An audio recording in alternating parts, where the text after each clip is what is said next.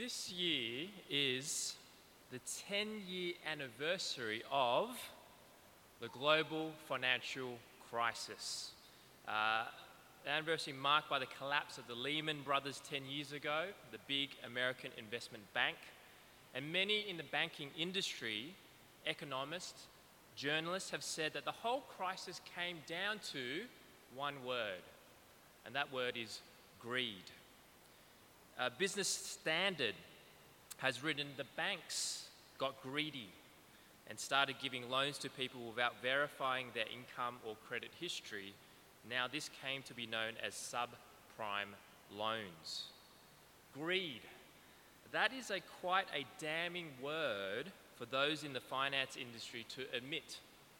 And greed is a human behavior.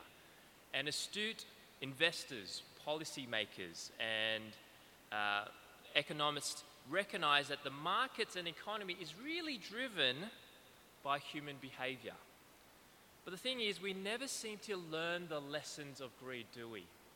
Because throughout decades and throughout centuries, as evidence of our economic cycles of booms and busts, we never ever, throughout human history, learn our lessons of greed. Alan Greenspan, the former chair of the Federal Reserve of the United States, has said that the GFC was a once-in-a-half-century, or probably once-in-a-century type of event.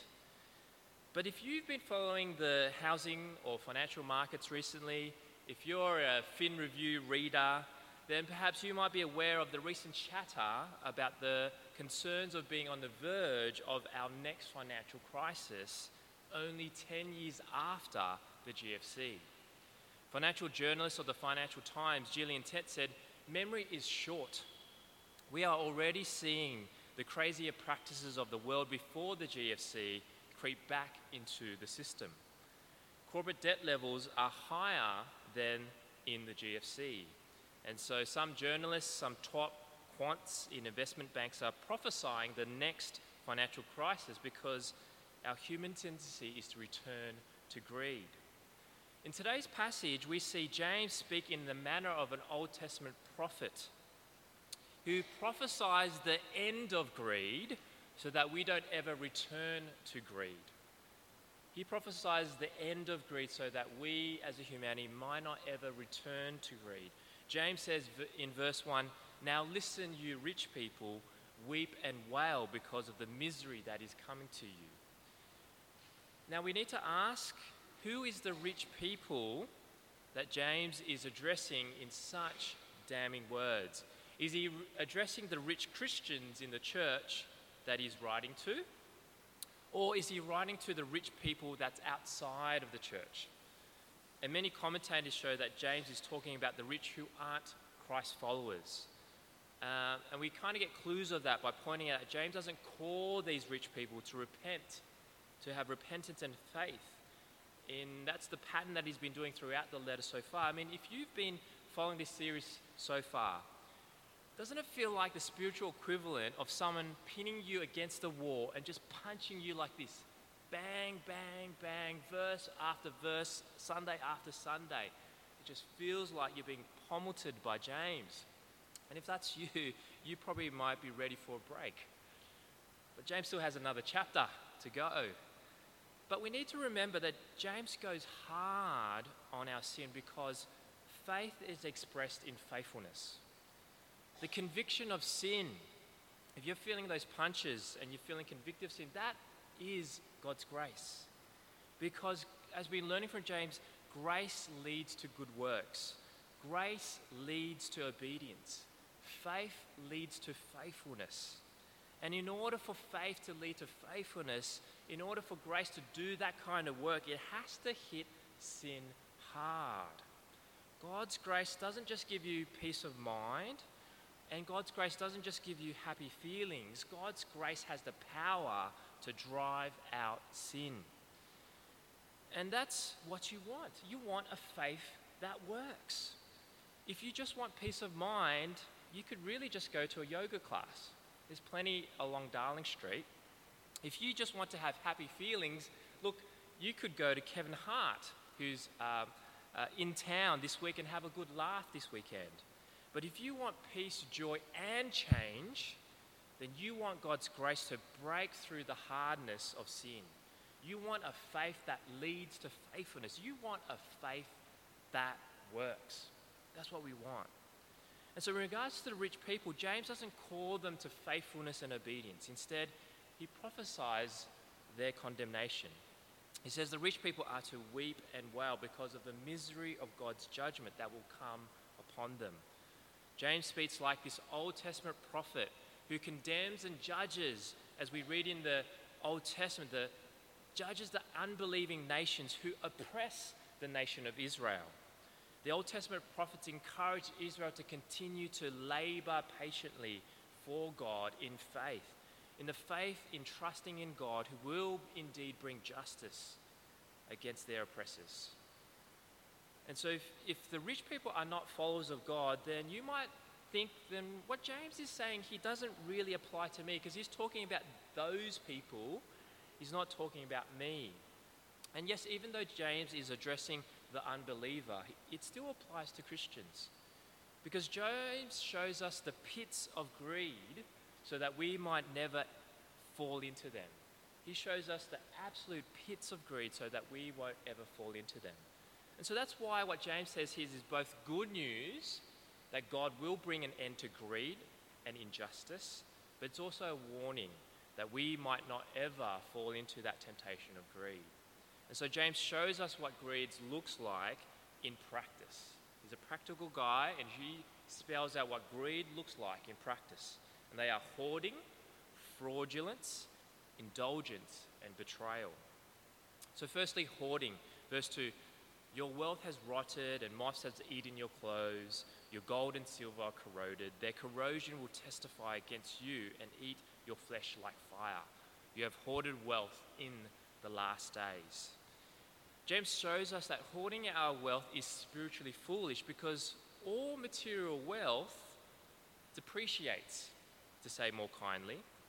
James uses much stronger words like rot, moths, and corrosion.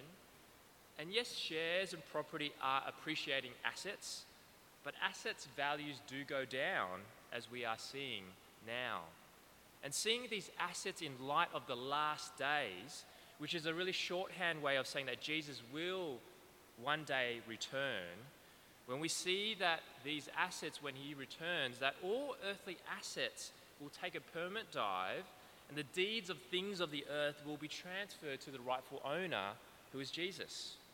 So we are just stewards of our apartments, our houses, our investments, our savings, as well as our skills and talents and gifts. And Jesus says it's spiritually foolish in light of eternity to hoard wealth and talent, which just sits there and does nothing of eternal significance. See, Jesus is not anti-investing, of increasing and multiplying our wealth and talents. Jesus is actually very pro-investing.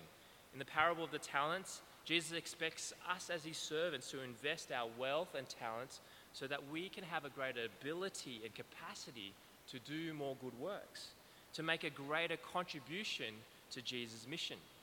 In other words, hoarding is increasing our wealth and talents without increasing our contribution to Jesus' mission. Another way to think about it, hoarding is withholding the returns on Jesus' investment on you. Hoarding is withholding the returns of Jesus' investment in you. Because Jesus gave you your gifts, he gave you your talents, he gave you your earning capacity so that you can not only just be on mission for your corporation, but you can also be on mission for him. He gave you all these things not so that you can specialize in your career, but he gave you all these things so you can be a specialist amongst other specialists in his church to work together for a greater mission than your corporate mission. So you have to ask yourself, what skills and talents are you withholding from Jesus? And I have to say, as a church, we are actually doing really well in our use of time and talents to serve one another in church. We're very active, very engaged in serving one another.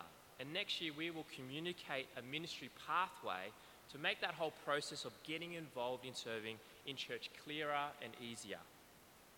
But where we all need to be challenged is the giving of our wealth.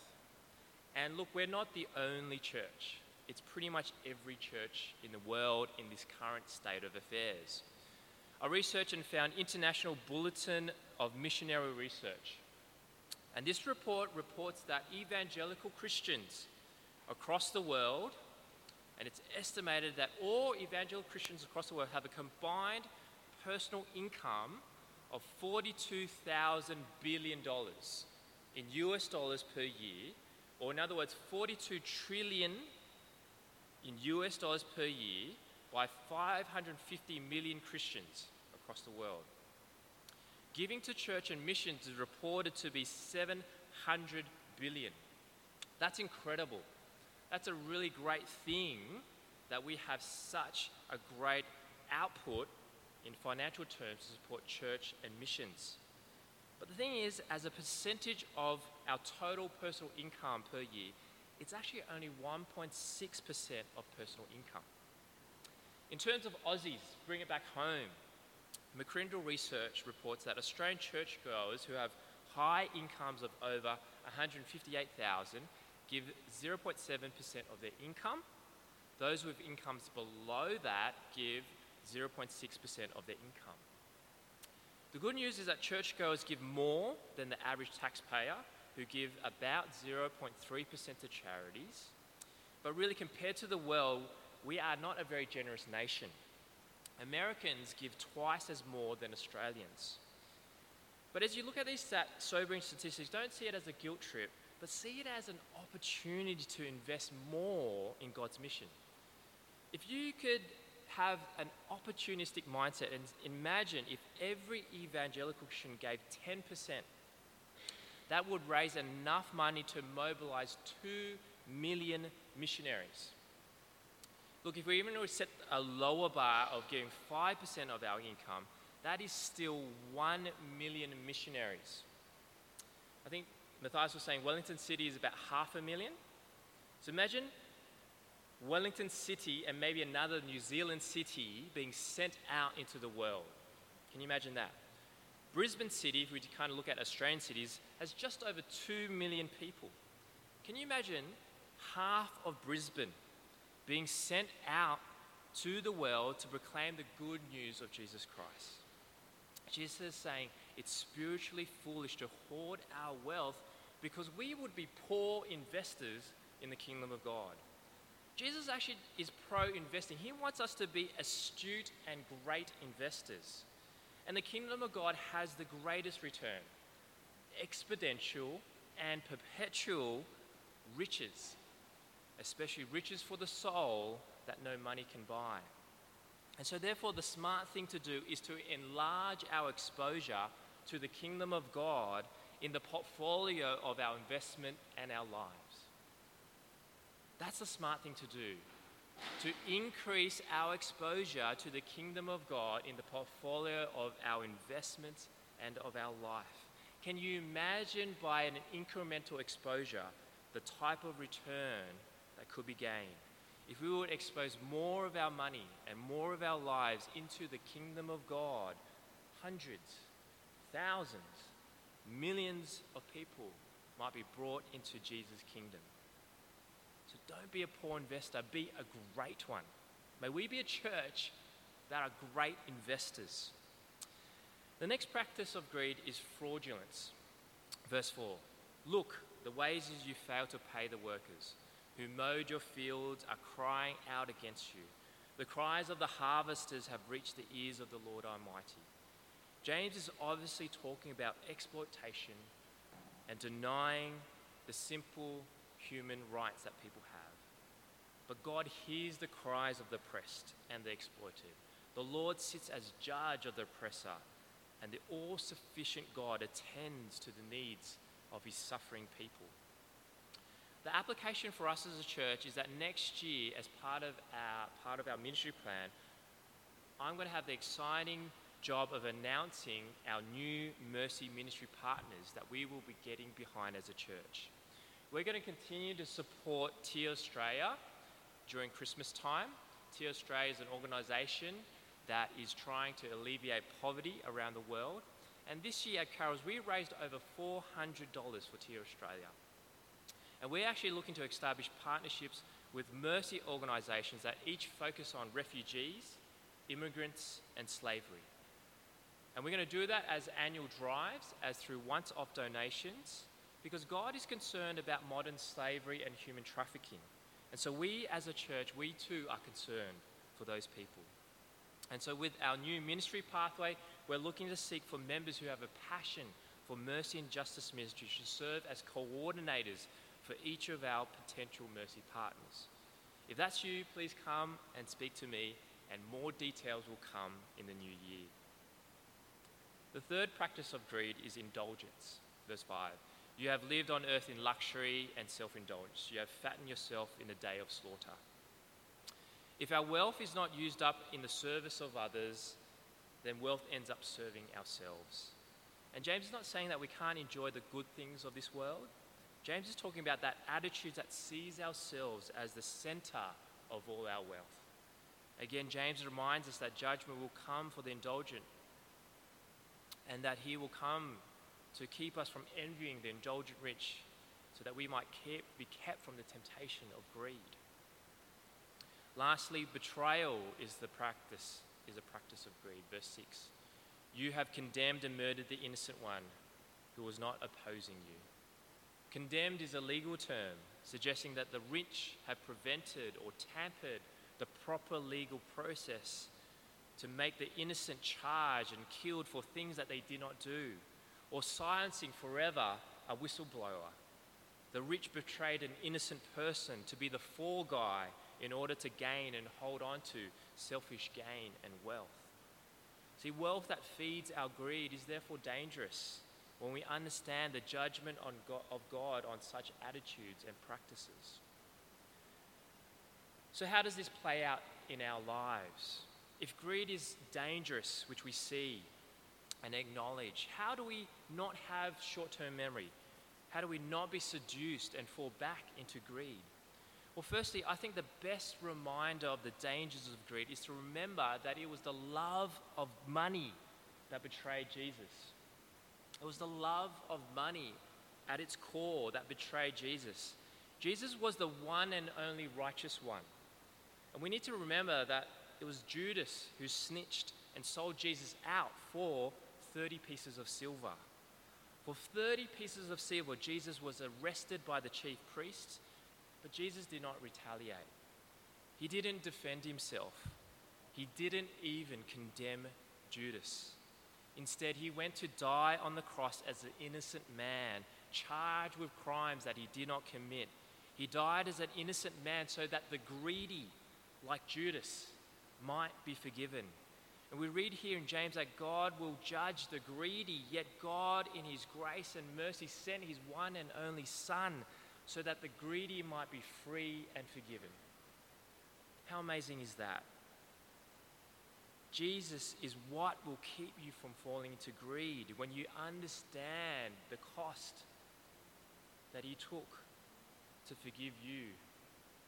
The love of money is not only dangerous for hoarding our wealth from Jesus, it's dangerous because wealth can make you betray Jesus. The love of money can make you give Jesus up for a promotion, for a business startup, for the goal of retiring by 40. You might even give Jesus up just to keep up with the Joneses. The love of money can make you give up the one and only person who can forgive you and save you from God's holy judgment. In those moments and in those junctures in your life, remember that the love of money was the thing that betrayed Jesus. And when that truth seeps deep into your hearts, when you understand what Jesus has done for you personally, God will enable you to use your wealth as a devotion to Jesus. When God's grace touches the depths of your hearts, we are transformed from being a Judas to a Mary who was a disciple who worshipped Jesus extravagantly. And I have to say, this is the most beautiful, most powerful, most moving story about this disciple called Mary. We read it in John chapter 12. Then Mary took about a pint of pure nard, an expensive perfume. She poured it onto Jesus' feet and wiped his feet with her hair. And the house was filled with the fragrance of the perfume. But one of his disciples, Judas Iscariot, who was later to betray him, objected, "Why wasn't this perfume sold and the money given to the poor? It's worth a year's wage." He did it, not say this because he cared about the poor, but because he was a thief. As a keeper of the money bag, he used it to help himself to what was put into it. We get this beautiful picture, this beautiful story of Mary offering Jesus the most expensive perfume to Jesus as a pure act of loving devotion. You're thinking, how could she worship Jesus in such an expensive, such an extravagant way? If you could own this expensive perfume, it can be considered your most valuable treasure. It was the kind of perfume used to anoint kings and dignitaries. People would have been absolutely gobsmacked. They would have gasped when Mary poured it out, not onto Jesus' head, but onto his feet. Mary gave up the most valuable treasure because she treasured Jesus more. She treasured Jesus, whose feet would take him to proclaim the gospel and bring many to his eternal kingdom. And that's why the Apostle Paul in the book of Romans says, "How beautiful are the feet of those who bring good news." It is the worship of Jesus that drives our generosity towards mission. Jesus saves you with his life. You've got to say, look, what a savior. What a God, that my own God would give up his life for me.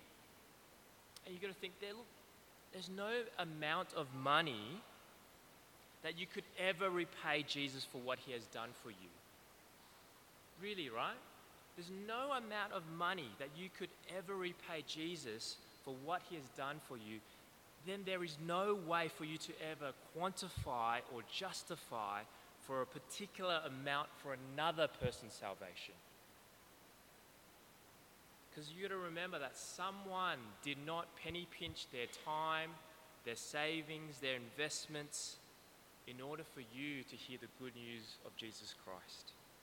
Then it will make total sense for us to not penny pinch our time, our savings, and investments in order for someone else to find salvation in Jesus. Because whatever we have more, we give it all to Jesus, because how beautiful are the feet of those who bring good news.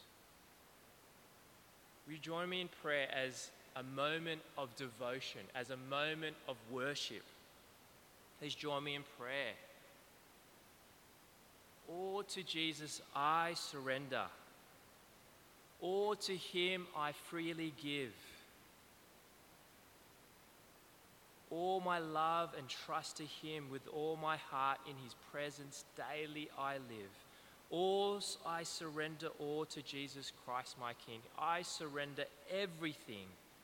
I surrender all my hopes and all my dreams. I surrender all and give you everything.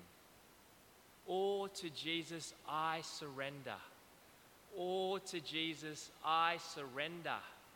All to Jesus I surrender. All to Jesus we surrender.